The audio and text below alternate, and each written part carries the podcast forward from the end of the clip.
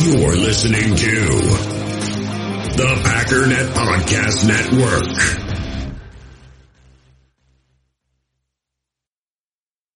It is time. It is time. They can't beat the Packers. Are you crazy?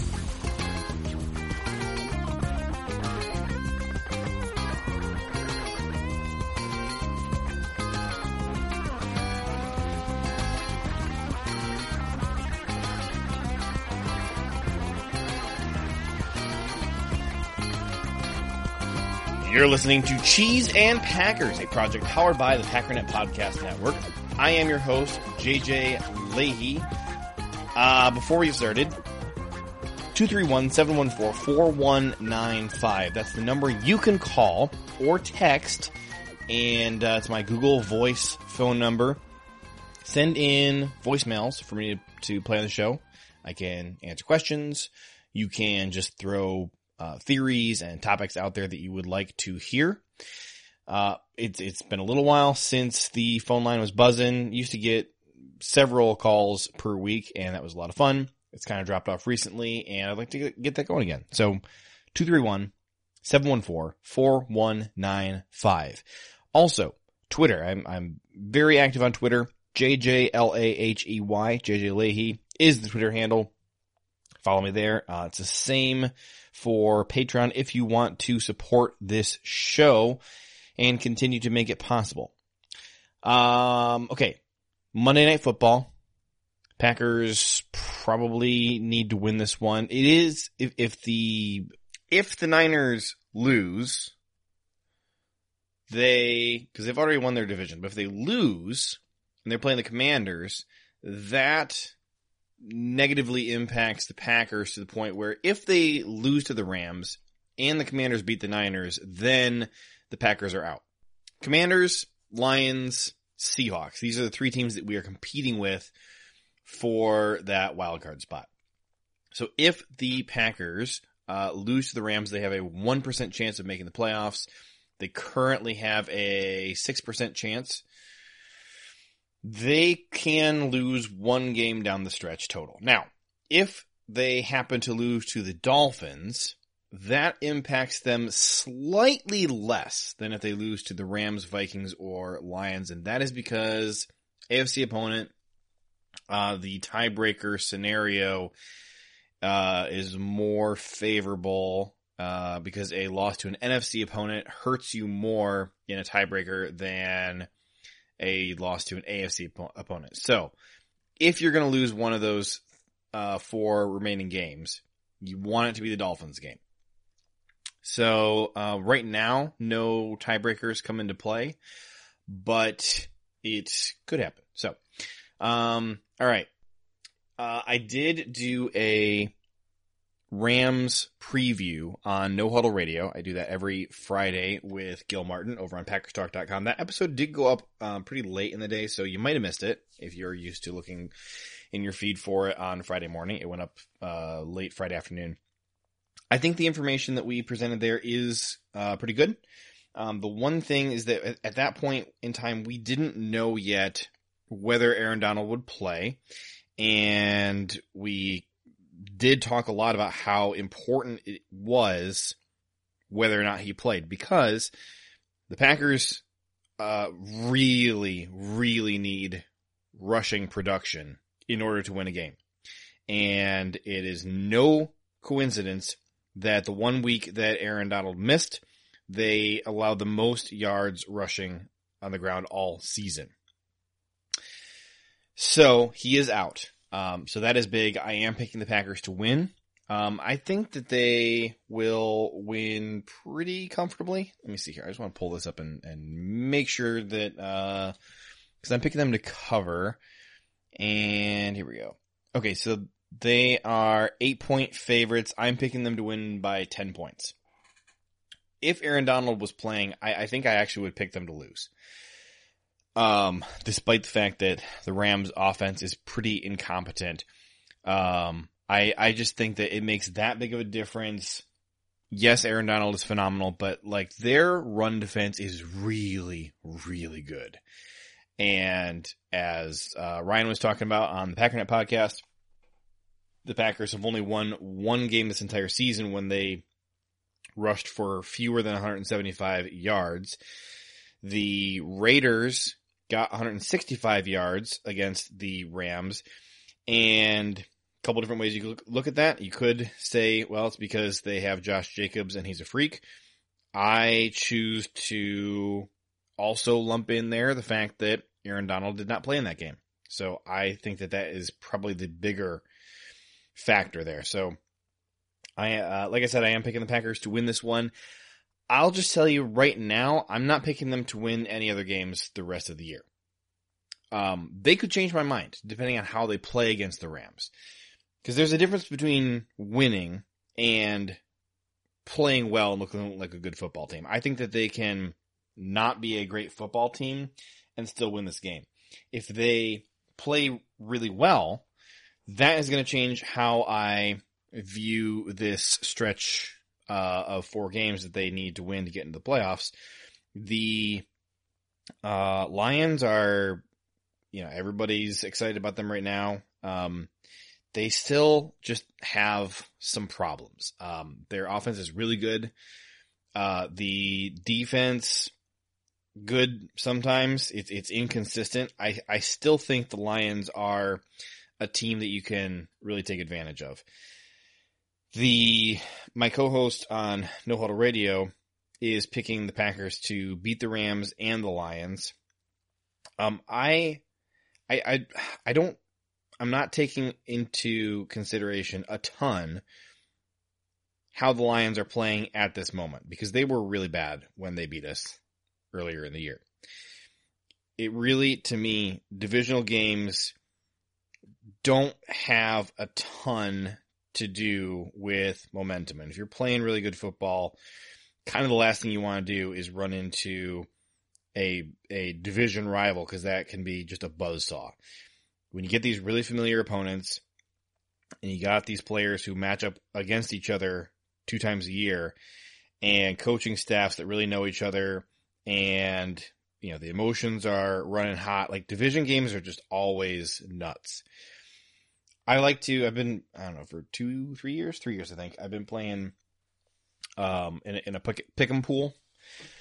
Um, actually, I'm in uh I'm in a couple of them, but but my main one is um run by Dale over at the uh, Average Cheese podcast. Um, good guy, and um I've been in that one I think three years now. And I don't do fantastic there, but the one thing I, I do hit on is the uh, divisional matchups. You know, you get these um, these ones that are kind of hard to predict, and I do I think a, a lot better than average with those. And part of it is that I always I always consider and weight very heavily how the most recent matchups have gone between these teams. And you know, if I if I really wanted to do a better job of of winning in this pick and pool, I would just go do this for every single game. But I don't. But I do go look at the head to head record for every single divisional game. And usually what you see is that one team has won like six out of the last eight and usually is on a bit of a win streak, like maybe a, maybe a three game winning streak, something like that. And obviously you're not going to get 100% of those just by, you know, using that information, but uh, too often, uh, people who just are not familiar with a division, uh, they'll, they'll just pick the, the better team. And like their fans would tell you, oh my gosh, you know, uh, uh, as a Titans fan, I have absolutely no thought that, that we're going to beat the 1 and 11 Jaguars or whoever. Obviously, that's not their record this year, but like it was their record last year. And it's, it's just one of those things like you got to look at how these teams play against each other. And we all know what the, what the Lions do to the Packers. Um, so 2019 we swept them, but we led for zero seconds across both games. Uh, both games came down to game winning field goals as time expired. In 2020, we swept them. We swept them comfortably. Uh, 2021, they beat us the second game of the year, and you can say, oh, well, it was Jordan Love. Okay, we were down big at halftime when Rodgers was playing. I don't know that we come back and win that game if we played Rodgers. I don't. Yes, it was a meaningless game um, for the Packers. It was not meaningless for the Lions. And when you had all your starters in there, you weren't getting the job done against them. So, um, I'm just saying. Uh, 2018, Lions swept us, so they beat us 31 to 23 earlier on in the season, back in October, and then the last game of the year, of course, um, was the one where Aaron got hurt, got a concussion, and um, DeShone Kizer came in. It was a disaster, and they, I think they had a fake field goal. Yeah, it was a fake field goal. Um, beat us 31 to zero. Like the Packers Lions head to head record over the last few years is not great uh, for the Packers. I'm actually gonna gonna read this off. So uh, let's see here. Uh, Packers have lost their last two games against the Lions. Prior to that, they were on a four game, a five game winning streak. So that would be two games in 2019, two in 2020, and then the first game in 2021. So the Lions are on a two game winning streak, following a five game winning streak for us, following a four game winning streak for the Lions, following a three game winning streak for the Packers. This is just how it's gone. Like it's one team dominates the rivalry for kind of a while. And also you would point to those stretches where the Packers did dominate, excuse me, the Lions. And the Lions were kind of uniquely bad, um, during both of those, those streaks. So I, I just would keep that in mind. I just, the Lions care more about this rivalry than the Packers do. And I, I, it, when they are not like the worst team in football, it shows up in the win loss column that the Lions care more. And my biggest problem with the Packers this entire year has not been a talent issue. It has been a motivation issue. All right. When you're, when you're watching them week after week for five weeks, just go out there and just kind of not really believe in themselves. And, uh, you know, they're playing an inferior opponent uh, presumably, and they don't really take them seriously. And and then we're all watching and going like, we didn't really expect you to walk in there and kick their butts. Why did you expect to go into a, you know, a, almost a must win team or must win game and just coast to a victory? So, again, I'm basing all this off of the way the Packers have played this year. I think that they can change my mind how they play against the Rams. It is Monday Night Football. Packers play really well in prime time. It's at home. They are coming off a, a, a an extra long bye that should be in their favor. I understand the whole bye week thing with the Packers, but that should be in their favor. The Rams are bad. This should be a butt whipping. If it's not a butt whipping, if they don't cover eight points here. No way in the world am I picking them to run the table down these last four games. I'm just not. Anyways, I think I mentioned off the top of the show, maybe I didn't. Uh, Sammy Watkins got released. And there is a, a one to one correlation here between Sammy Watkins snaps and Christian Watson snaps. I know Romeo Doubs is coming back and everybody's trying to turn this into a Romeo Doubs thing. I, I mean, sure, I guess like he's like the final um straw on the camel's back of like, all right, like we just don't need like a backup wide receiver. But Sammy Watkins has not been playing. And the last game where he had substantial snaps was week nine against Detroit. Of course, Christian Watson was supposed to be uh, the focal point of the offense in that game, we know. And he didn't play because he got uh, hit early on the game, and then the team thought he might have a concussion, and Christian was saying he didn't have a concussion, he didn't even get hit in the head, but they were just overly cautious with him, which I think he probably could have made a better decision there, but I understand the caution. Christian Watson, in that Detroit game, played 17 offensive snaps. He had been struggling with his health ever since week three. So he played 40 snaps in week one, 22 snaps in week two, did not play in week three, had 18 snaps each in weeks four and five, didn't play again until week eight, and he had six snaps. Uh, and then, uh, and that was the game where he got concussed right away. Week nine is Detroit. 17 snaps in, he gets hurt. Um, and the Packers, um, pull him from the game. Week 10 against Dallas, he plays 54 snaps. Okay, keep in mind, Sammy Watkins had 60 snaps versus Detroit. Versus Dallas, he played 21 snaps. Christian Watson took this man's job. Week 11, Christian Watson, 49 snaps. Week 11, Sammy Watkins, or sorry, sorry, uh, week, yeah, week 11, Sammy Watkins, 22 snaps. Week 12, Christian Watson, 45 snaps. Week 12, Sammy Watkins, 4 snaps. Week 13, Christian Watson, 61 snaps. Week 13, Sammy Watkins, 7 snaps. So he's played 11 snaps in the last two weeks. The two weeks prior to that, he played 21 and 22 snaps, uh, respectively. Prior to that, he was getting 40 to 60 snaps per game. Christian Watson is getting 45 to 61 snaps per game over the four weeks here where Sammy Watkins snaps have disappeared. This is, it's a one to one correlation. This is not a Romeo Doubs thing. It's a Christian Watson thing. Um, I like Sammy Watkins. I was happy when we went and got him. He was on my short list. I don't remember who the other guy was that I wanted. Will Fuller? I think it was Sammy Watkins and Will Fuller were the two guys I wanted.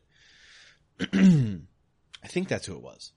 Um, and it didn't go great. Uh, Sammy played in nine games. He, let me see here. He was targeted 22 times, had 13 receptions for 206 yards, no touchdowns. Didn't he have a rushing touchdown? Rushing, rushing, rushing, rushing. He didn't play any any he didn't, didn't have any rushing snaps. I thought he had uh, one rushing touchdown. Oh, Christian Watson had a rushing touchdown. See, Christian's stealing everything from Sammy. Now, Sammy did do a good job blocking. Uh, the last two games that he played, uh, he had crucial blocks for another receiver. And I, I, think that's huge. But again, he only played 11 snaps. Um, I'm gonna miss Sammy. I don't think anybody else is gonna miss Sammy, but I liked him a lot. I liked um, his presence. I thought that he displayed some good leadership. I think he's a smart guy. Um, just never made any kind of impact on the field. He had two games, Dallas and Chicago, the first Chicago game, I should say, um, where he had a good grade. So 80.7 against Chicago, 85.1 against Dallas. His second or I should say his third highest grade all season was a 60.4 versus Washington. He, he just, he never made much of an impact other than as a blocker. Um, the one thing I will say, I felt like when he was out there running deep routes, you, you felt the, um, pressure taken off of the other receivers similar to what you're you see from Christian Watson. Christian's doing a better job of that than Sammy did, but you felt it. When Sammy wasn't out there, the passing game couldn't do anything at all. It was brutal. There were two games that he did play that the that the passing game just couldn't do anything at all still, and that was Washington and Detroit. Um, but I will just say Detroit I don't know why I'm getting into the weeds so much on this. Detroit was a crazy game because it was a monumental fa- uh, failure by the wide receivers, and Sammy, I think, was one of the bigger contributors to the problems with the receiving room that day. It was a monumental failure by the receivers and by Rodgers. That was one of the worst games I've ever seen Rodgers play. That was horrific. PFF gave him a good grade for that game. I don't understand it. I thought he was horrible against the Lions. I've never wanted to bench Aaron as much as I did uh, following that Lions game. And of course, he follows that game up with uh, the freaking Dallas game, which made me so mad because he played so well against Dallas. It was so much fun to watch. such an exciting game, and the whole time you're like, you know, we are sitting at like a the number two overall draft pick right now, and you're really trying hard to win this game, and I don't know that you're going to win a lot of other games the rest of the year. Um, can you just like pick a side? Can you either play this good all the time and run the table, or go back to Detroit level so that we can get a really good draft pick, like one or the other? Just pick one. Pick a lane, man. Anyways, so Sammy Watkins time in Green Bay, um, short for sure. Um, not super memorable. Not really any highlights uh, that we're gonna look back on. But Sammy was a guy I have wanted in Green Bay for years. He was drafted in 2014. Certainly since 2018, I've been really, really wishing we could get him in Green Bay. Um, kind of a little bit too, too little, too late. But uh, good luck to Sammy on his next stop. Looking forward to seeing Doubs back in the action. Uh, he's been out since mm, Detroit, week nine. so, um, and he, he actually played well against Detroit. I forgot about that. Uh, Doubs and Watson together running routes as complete receivers, not something we've gotten to witness all year. This might go terribly or it might be like the greatest thing ever. Um, fingers crossed. If you're going to make a run done these last four games of the season, I think having Doubs, who was a dude that we were like over the moon excited about to start the season, having him out there fully healthy, playing next to Christian and see what they both can do. I think that's, that would be huge. You know, if you got Doubs, Watson and Lazard as your, your top three and then, you know, Randall making his, his contributions. I mean, I think that this could really work. Is worth noting Romeo Doubs had a four game streak of being like kind of terrible.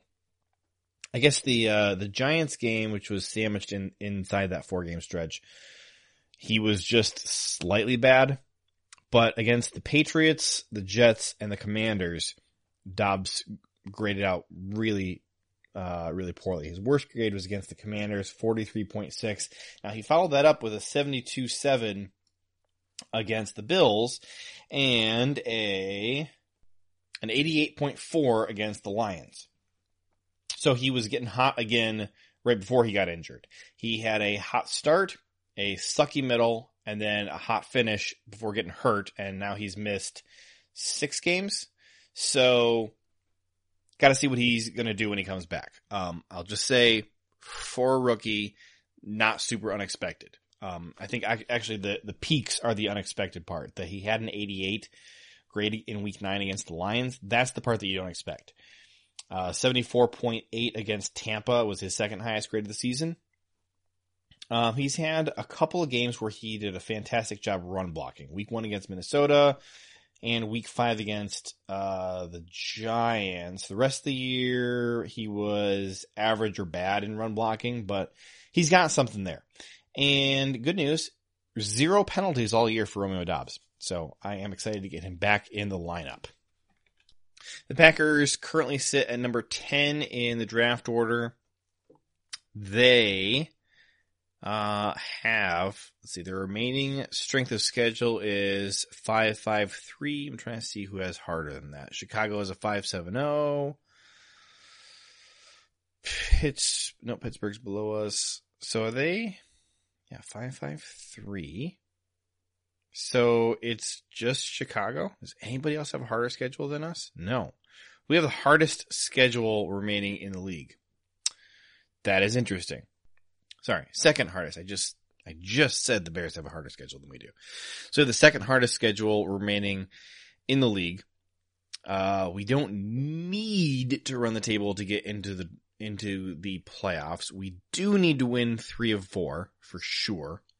And if you're going to lose one, again, it helps uh, minorly if your loss is to Miami versus anybody else.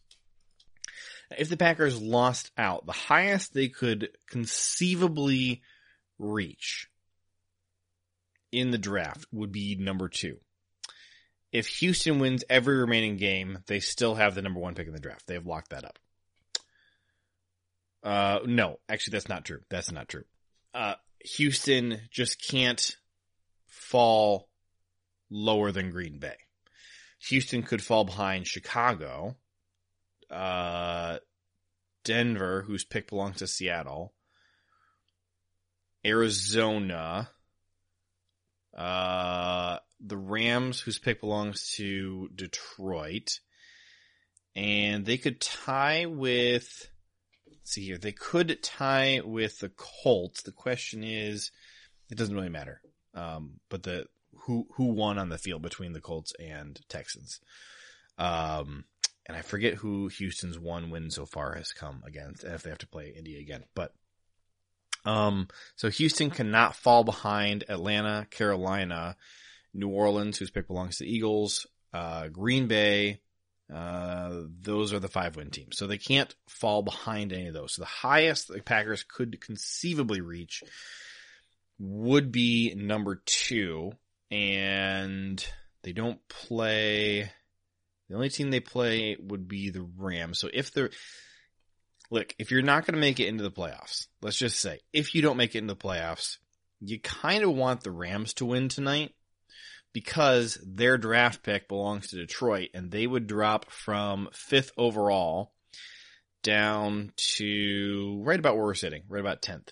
So if Detroit's draft pick got a little bit worse, that would be nice. We don't play anybody else left on the schedule who has a really high draft pick. Because Detroit's um, owned pick is at 18. So there you go. I'm going to take a quick uh, ad break for our sponsors, and then when we come back, I want to talk about Aaron Jones and whether he should come back next year. You may have heard his contract is a little bit crazy. Let's have a conversation about that. In the hobby, it's not easy being a fan of ripping packs or repacks. We get all hyped up thinking we're going to get some high value Jordan Love card, but with zero transparency on available cards and hit rates, it's all just a shot in the dark. Until now, introducing slab packs from arenaclub.com, the only repack that provides real value, a complete view on all possible cards, and clear hit rates for each one. Now when I buy slab packs on Arena Club, it finally feels like I know what I'm getting. And honestly, the best thing for me and my son is the fact that we're kind of novices into this.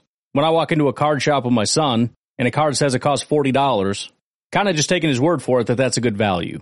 So I appreciate the transparency on grading, as well as just getting excited about seeing what you could potentially get. Right now, you can get 10% off your first purchase by going to arenaclub.com slash packdaddy. Wow, that's crazy offer. 10% off a $400 slab pack. That's 40 bucks right there. Anyways, that's arenaclub.com slash packdaddy for 10% off your first purchase. All right, Aaron Jones has been phenomenal. His overall PFF grade this year is an 88.4. He has a 90.4 rushing grade. Um, not a ton of touchdowns. Um, that has kind of been a thing since 2019. He had a ton of touchdowns in 2019. Was it 19 touchdowns? I think that's what it was. Um, and then he's barely gotten in the end zone at all the last few years. He has two total touchdowns uh, on the ground this year. Let me see. As a receiver, he has four touchdowns as a receiver, so that matters. But um, so six total touchdowns for him this year. um, here's the obvious issue. Um, he is the best player on offense this year for the Packers. He's been better than Aaron Rodgers. Do you expect him to for sure be better than Aaron Rodgers next year? No, I think that I think you just have to acknowledge usually Aaron is the best offensive player we have. So, um, you know, if you're just playing the odds, you'd expect if Aaron is back next year, he probably returns to form. Um, you know, you can't assume injury for him again. He probably bounces back and is the best player on offense for you. The question is, next year, are you going to be as reliant on Aaron Jones as you have been this year? And how much value are you getting out of Aaron Jones uh, this year or next year? So Jones um valuation by over the cap is just a skosh under $12 million a year. And that is what he is averaging over the course of his contract. $12 million a year. He's valued at 11.9. Here's the problem. His cap hit in 2021 was $4.4 million. In 2022, it was 5.9. You don't feel at all bad about paying that. The problem is next year, obviously, his cap hit jumps up to $20 million. Um, now, he's only actually under contract for 2023 and 2024. Then he has two void years tacked on. Now, one thing you could do is you could keep pushing money out into the future. The uh, starting in 2025 when he is not on the roster anymore, we still have a cap hit of 1.5 million dollars. Um, and then 2026 is a dummy year. So we have pushed out three quarters of a million dollars into that year, but it actually doesn't like by by the time 2026 rolls around, that year no longer exists. So the way void years work, just a refresher, you tack on these empty years at the end of a contract, and the language is written in that says, um, you know, hey, we have um, we have an agreement with Aaron Jones um, for him to uh, play in 2025 and 2026. However, on January or on, on uh, February 28 or whatever of 2024, the these years will be void. So they are years on his contract right now, and that means you can prorate a bonus out over them. What that means is when you pay a player a bonus, like a signing bonus, which is the one the Packers like to do the most. A, a the the way a signing bonus specifically works is if you pay him a twenty million dollar signing bonus and his contract is for four years, you pay him all twenty million dollars right now today. All twenty million goes into his bank account. However, you are then allowed to prorate that bonus out across all four years of your salary cap. So even though you've already paid him the money, it's divided up equally among all four years. So since I used a nice round number of 20 million, that means $5 million in dead cap every year for money you've already paid out to him. Now, the second that these years become void, all of the money from those later years tolls immediately on the contract. So this money uh, is $763,000 each in 2025 and 2026. That money, it all comes due in 2025 as soon as these uh, 25, 25 and 2026 years are voided. So his actual cap hit in 2026 is zero.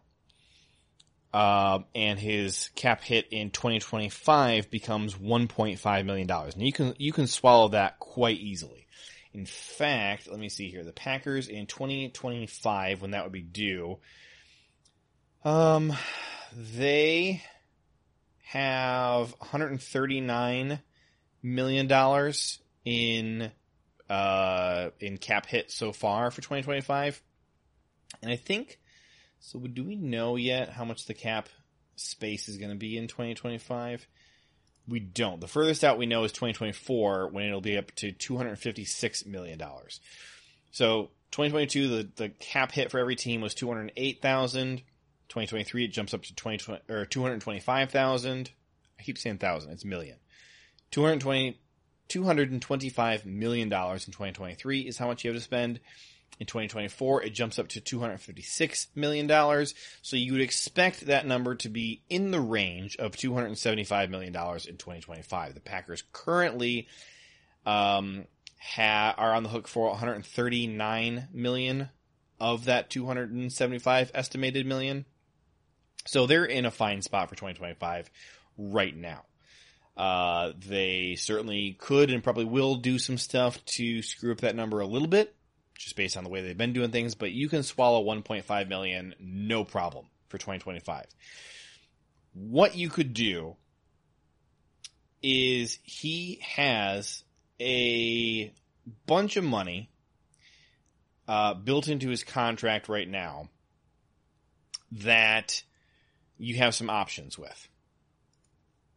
So first of all, let's talk about the money that has already been prorated out as a bonus. So this is something you cannot touch. So for 2023, his total cap hit is $20 million. In 2024, the other year where he's actually a player on your roster, his cap hit is $16 million. Both of those are like impossible to carry. But the 20 in 2023 is obviously much more challenging to carry. Um, he accounts for almost 9% of the total salary cap in 2023. In 2024, he'll account for 6% of the total salary cap. Now that is double what he, it's actually more than double what he currently costs, which is, uh, over the last two years, it's been uh, an average of about 2.5% of the salary cap. Now, before we go any further, I want to point out something to you, and that is for 2023, the Green Bay Packers are currently slated to be paying the most amount of money to running backs of any team in the NFL. The Dallas Cowboys, the New Orleans Saints, and the Tennessee Titans sorry, the Dallas Cowboys, forget the other teams for a second. Dallas Cowboys are in uh, second place. They are paying to Ezekiel Elliott and Tony Pollard um, seventeen and a half million dollars. The Packers are playing are paying Aaron Jones and AJ Dillon twenty one point seven million dollars. So that's uh, four point two million dollars more than the second place team. I'm just curious. So we're paying 4.2 more than the second place team. How far do you have to get down before just 4.2 is what teams are paying? Uh, it's basically it's the Jets at 21. So we are there's uh, from 21 to 32. There are uh, 11 teams whose total running back cap hit right now is equal or less than the gap between the Packers and the number two team. So that's kind of crazy. Uh, if you look at the 10th highest running back cap hit, it's $10.9 million, which is, here, here's the crazy thing is that we were paying $21.7 million to these two running backs, but almost all of it is going to Aaron Jones. So 20 million goes to Aaron Jones and then 1.7 goes to AJ Dillon. So you gotta adjust this. they are paying a combined 9.33% of their entire salary cap to their top two running backs. I think I've successfully convinced you that that's a problem, but there are multiple solutions. So if you were to just cut Aaron Jones outright, you would still be left with a dead cap of $9.5 million. Uh, to not play for you if you just leave his contract as is, you pay over $20 million. I think both of those options are kind of unlikely. I think the Packers will try and keep him because he is so important to their offense. And you can lower his cap hit pretty substantially. So, four million thirteen thousand dollars of his cap hit has already been prorated. This is this is bonus money that was paid out in 2021 or earlier that is currently hitting your salary cap for 2023. There's money already paid him, but the cap hit has to come this year and you can't change it at all. He's going to cost a minimum of $4 million. And that is just from kicking money down the road from 2021. Now his base salary is $8.1 million. This is what you have the most freedom with. You can take like as much of that you could you could take that entire base salary, um, pretty much. Let's see what's the what's the minimum salary you have to pay him. Let's see, nine hundred ninety thousand dollars is the vet minimum for a player who's been in the NFL for four to six years, which is where he lies. So, all right, grab out grab the old calculator. So, eight million one hundred thousand um minus nine hundred ninety thousand dollars is seven point one one million. So we divide that by four because that's the current number of years that we left on his contract, including the void years. so you could take one point seven seven million dollars and push it into each of the four remaining years. Now, 2023 has to be one of those years. So, in 2023, he would be making a minimum of 2.7 uh, six million dollars for just his base salary, plus four oh one three zero zero zero four million thirteen thousand for a total that that's the prorated stuff that we already talked about.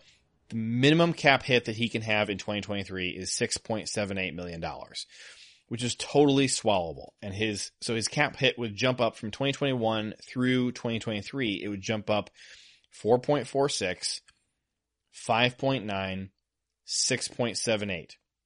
I think you're you're totally fine with that. Now, one big problem, there's multiple problems we got to get to, but one of them is that he has other money in his contract that is owed to him. One of those is a roster bonus of $400,000 or it's a, a game roster bonus, I should say. And he also has a workout bonus of half a million dollars. So, uh, we have to add, if you carried him into the season and didn't change this, and I'm not sure you can change it, but, um, if you didn't, that would bump his total cap hit up to $7.68 million for 2023. The bigger problem is he has a $7 million roster bonus. So that roster bonus is due March 31st. So prior, or sorry, March 19th. So prior to March 19th, the Packers will make a decision about what they're doing with Aaron Jones and they will change something about his contract, I think. Because they're not paying him $20 million for 2023. or at least they are not going to have a salary cap hit of $20 million. So you can turn this roster bonus into a signing bonus. And so that 7 million, um, divided by four is $1.75 million. So you add that to the seven, what, 7.86, I think is what it was. So that means his total cap hit would be $9.61 million in 2023. I think you still are okay with that. It hurts, but it's about double what he is getting paid right now. Uh, against the cap, which is 5.9. So he'd be sitting at 9.62 million ish. It hurts and you're going to have a really big bill that comes due in 2025, but it's doable. And I think this is probably the route that the Packers go. Now here's the problem is number one, we haven't t- touched on 2024 at all. And 2024 was already expensive at $16 million. And we just added $4.3 million to it. But also for 2025, we we pushed out $4.3 million to 2025 and to 2026, but it's all due in 2025.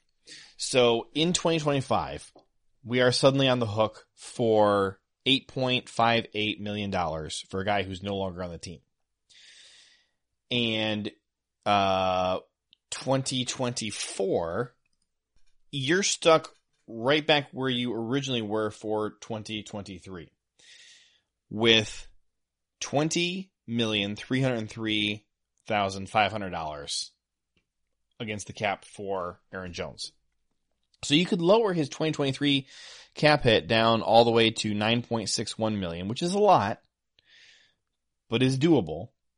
But then you're on the hook in 2024 for 20 million bucks. Um, and you kind of have to keep him at that point, even if he is hurt and can't really play anymore, because he is due a base salary in 2024 of $11.1 million. No roster bonus, uh, less than a million dollars in other bonuses. So not much that you can clear out. It's $11 million that you can clear out. However, if you cut him, you wouldn't owe that $11.1 million anymore, but you would immediately owe, uh, eight and a half million dollars for your two void years, because then that would all of a sudden toll for 2022. So you would, you would cut him and you would still be paying him almost 20 million bucks to not be on the team. And you will have only saved a total of about $3 million. So there is another area that we could talk about, and that is Aaron Jones getting up there in age. He's 28 years old right now, so uh, he will be 30 by the time this contract ends, and then you're stuck paying. Uh, right now, it's 1.5 million dollars, or with the moves that I think they'll make, you would be paying a minimum of $8.5 million in 2025 for him to not be in your team. Maybe he takes some sort of a pay cut the way Randall Cobb did. I would not do this if I was Aaron Jones. All right. This is your very last chance to make money for your family. You're not probably in a spot where if they decide that they just can't get a deal done with you and they have to cut you. You're not in a spot where you can't still recoup a lot of this money from another team elsewhere. I think that you would find somebody out there who would pay you a, they, they probably would give you a $20 million contract for two years. I think you could find that easily if you're Aaron Jones. I think you could find more than that. If the Packers just cut him outright, Aaron Jones stands to lose $37.5 million total over the next really it's three years. So the Packers would have to pay nine and a half million dollars for a t- player who's not on their team anymore, which would suck. But we just said that if he ran through this whole contract, and then we paid him eight point five million dollars, so one million dollar less in 2025 to not be on our roster, we said we'd be okay with that. So we're not okay with 9.5 million next year, but we are okay with 8.5 million dollars two years from now, or three years from now, I guess. I think this is maybe an option that's on the table is just cutting him. It's, it is certainly the simplest option. Is it the best? Man, a lot of our offense runs through Aaron Jones. I actually made a mistake because we, we owe him 9.552 no matter what. If we keep him, he's 37.552. So if we cut him, we are saving 28 million bucks for two years of production. Uh, so he's missing out on $28 million. I think he can recruit, recoup close to 28 million bucks over two years and probably could play a little bit beyond that if he wanted to. Um, I, I, I think he could do that. I think he could make up the missing money by going to another team. So I do think Aaron Jones would be okay. It would really suck to see him in another uniform, see him playing for a different team. Um, but man, this is a this is an option the Packers have to consider, and I think I think the question is, can you replace the value of Aaron Jones to this offense over the next two years for less than 28 million bucks? And I mean actually replace it, not just get a body in there who um, can run the ball. I'm talking about the overall impact he has on the offense. How much of the offense runs through Aaron Jones? Um, I, I think that this is something you, you have to have an answer for. And we have seen that the receiver room that we put out there in 2022 has not been good enough to get the job done without Aaron Jones. The Packers have won one game so far this year eh, where they ran for less than 175 freaking yards he is so crucial to this offense. And AJ Dillon has not had a great year. I think that prior to this year, a lot more people would have been okay with the idea of, yeah, let's move on from Aaron Jones and make AJ Dillon the featured back moving forward.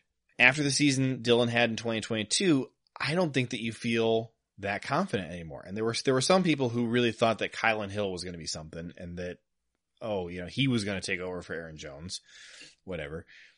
You don't you don't have anybody else besides AJ Dillon. You would have to draft a guy. Now, AJ Dillon is a second round pick. Um, it is time for him to step up and take over the offense and be that guy.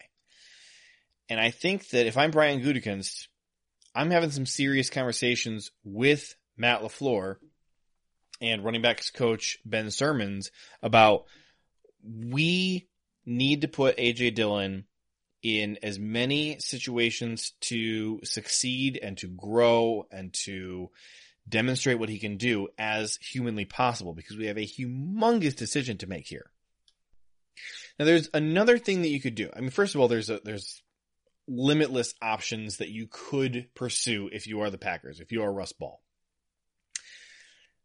I would heavily consider turning 2025 into a real year, not a void year. By doing that, especially if Jones would agree to play for a much lower salary in 2025. If we just say, look, we're going to, we'll guarantee your 2025 salary. It's not going to be much and we're not going to have a lot of bonuses baked in here, but this will allow us to keep you over the next few years instead of cutting you and having you have to go move on and find a new team. Um, and you'll get to play with us a little bit longer. I think I would offer that to him. If you offer him a very small amount of money in 2025 with the understanding that this 2025 deal allows you to stay here for 2023 and 2024 and make the whole 37 million dollars instead of missing out on 28 million of that.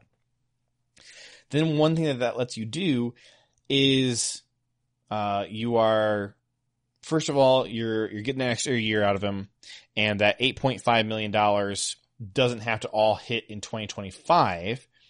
You can push that out a little bit further and stretch the pain out a little bit, you know, a little more thinly basically what you want to do is you want to add a year to his deal where he is underpaid enough that it kind of balances out the overpay. Now I'm not talking about the money that Aaron Jones is getting and that, oh, you know, you are getting paid more than you're worth. I'm not saying that. I'm saying the way they have chosen to structure their contract, they are on the hook now because they got so many years out of him for cheap just with the way that they structured the cap. I'm not talking about dollars in his pocket. I'm talking about dollars against the salary cap. They got so many cheap years out of him that now they have to dramatically overpay to the salary cap for what they could possibly get out of him as a football player. So what you need to do is find a way to add another year or years to his deal where he is again being underpaid against the salary cap. And unfortunately, that would also coincide with him being a bit underpaid um, in terms of dollars. And that would let you stretch out some of that cap pain from 2023, 2024 over the 2025 season and make it all a little bit more tolerable. So if he played for like that minimum in 2025, with the understanding that there is 28 million bucks for 2023 and 2024, 14 million bucks a year that you would be missing out on. Maybe that's a pitch you make to him. I don't think Aaron Jones' agent would let him do that if he's a good agent. I think that that's not a good deal for Aaron Jones, but that is a way if he wants to be a lifelong Packer, this is a way that that could happen. So it's something to consider. So overall, it is certainly possible to bring back Aaron Jones. It's possible to bring back any player you want. Just, you know, every player you choose to bring back affects how many other players you can bring back. And, and they are allocating way too much cap to the running back position, which is a highly replaceable position. I think if I was in charge, I would move on from Aaron Jones and try and replace the value we're getting from Aaron Jones with a draft pick or a free agent and keep trying to fix the passing offense a little bit better, whether that's bringing in a first round rookie wide receiver or making a trade for somebody or signing somebody. I think that you can make the overall offense better because it has not been good this year. This is the thing is like, look, it only works when we funnel everything through Aaron Jones. Okay, but has that actually been good enough? It hasn't. We've won five games this year so far. It's been bad. And yeah, you know, the last four weeks, the offense has looked nice with Christian Watson out there. But again, we've only won two of the last four games. And the whole rest of the year, we had many games where we were putting up, uh, you know, less than 17 points. Like it's, it's, it's been embarrassing. Like the offense has not worked. So do you want to overpay even more and more and more every year for the next few years to keep getting that same result? Or do we try and fix some other areas of the offense so that we are not so dependent on Aaron Jones and we can get more bang for our buck by paying some other guys. We can probably pay multiple guys. Probably can pay two or three young receivers or tight ends or running backs, some combination thereof. You probably could pay a receiver, a tight end, and a running back for the next two years for this amount of money. And like actual, actual quality players. I think you could get one of each of those guys, actual quality players for the amount of money that you're trying to pay to Aaron Jones. So it is going to stink to take a $9.5 million cap hit to the chin in 2023 for a guy who's no longer on your team. It's going to stink to say goodbye to Aaron Jones, who is, I think he's my favorite player on offense. I mean, I love Aaron Rodgers, but I mean, Aaron Jones is so dang likable and so fun to watch. It stinks, but I think that is the consequence of the decisions that you made for the 2020 and 2021 and even the 2022 seasons. You made some bad decisions in who you chose to pay and how. And it's got to come, you know, it's got to come due at some point. You moved on from Za'Darius. You moved on from Billy Turner. You move on from Aaron Jones here, and I think that it makes the offense a lot better if you take that same money and invest in some other young offensive players who can really help you out, whether that's offensive line, whether that's receiver, tight end, running back. You got $28 million over two years here that you can either pay to Aaron Jones to kind of keep doing what he's been doing, but probably at a lower level because he's playing at such a high level right now. And it's not realistic to think that a 29, 30 year old guy is going to be able to keep up this crazy momentum. It's just not realistic. Maybe he can, but it's not realistic to expect that he certainly will. So you can pay him $28 million over the next two years and hope that he keeps this up and that the rest of the offense lifts up enough so that the whole thing actually works. Or you take that money and try and bolster uh, the offense in some other ways with some other young players. And I think that that is the better option. But I did illustrate a couple ways that you can keep him. And we know the Packers really, really like him. And we know that lately they try and do whatever it takes to keep the guys they really, really like. So if I had to guess what will happen, I think they will keep him. I don't think they should. And that is coming from a guy who absolutely adores Aaron Jones and is a humongous fan of the way he plays football. But I, I just think that it is to the overall detriment of the football team to be paying over 9% of your total salary cap on just the running back position. I mean, of any position on the entire football team that's not like a punter. running back is so low on my list of positions where I would be willing to pay 9% of my salary cap. I mean, seriously, I, linebacker maybe. That's, that's like it. safety. Um, going forward, I would like to, like I said, like to get some uh, voicemails from you guys, but I'm also going to go through uh, a bunch of our free agents and talk about who we should bring back. And I think safety is a position we have to talk about kind of right away because the safety room is a mess for the Packers. And I think that it is completely, completely reasonable to think that your starting safeties next year might be Rudy Ford and some draft pick. You know, you're still going to have Darnell Savage on the roster. We're going to talk about that. Uh, but the safety position is really in shambles right now. So, um, I want to talk about that. And I think that, um, I think, I think there's some interesting stuff to explore there. Uh, and, and we'll do a bunch of other positions too a lot of guys to make decisions on. There are guys who are under contract who maybe shouldn't be. There are guys who are free agents that the Packers are going to really, really want to have back. And we're also going to have to talk about uh, Rashan Gary and his contract extension because I think that that is coming very soon. So we're going to have to talk about numbers and what that's going to look like. And I'm really excited to get into that. Uh, I'm getting out of here right now though. Enjoy Monday Night Football. Really hope we win. Go Pack Go.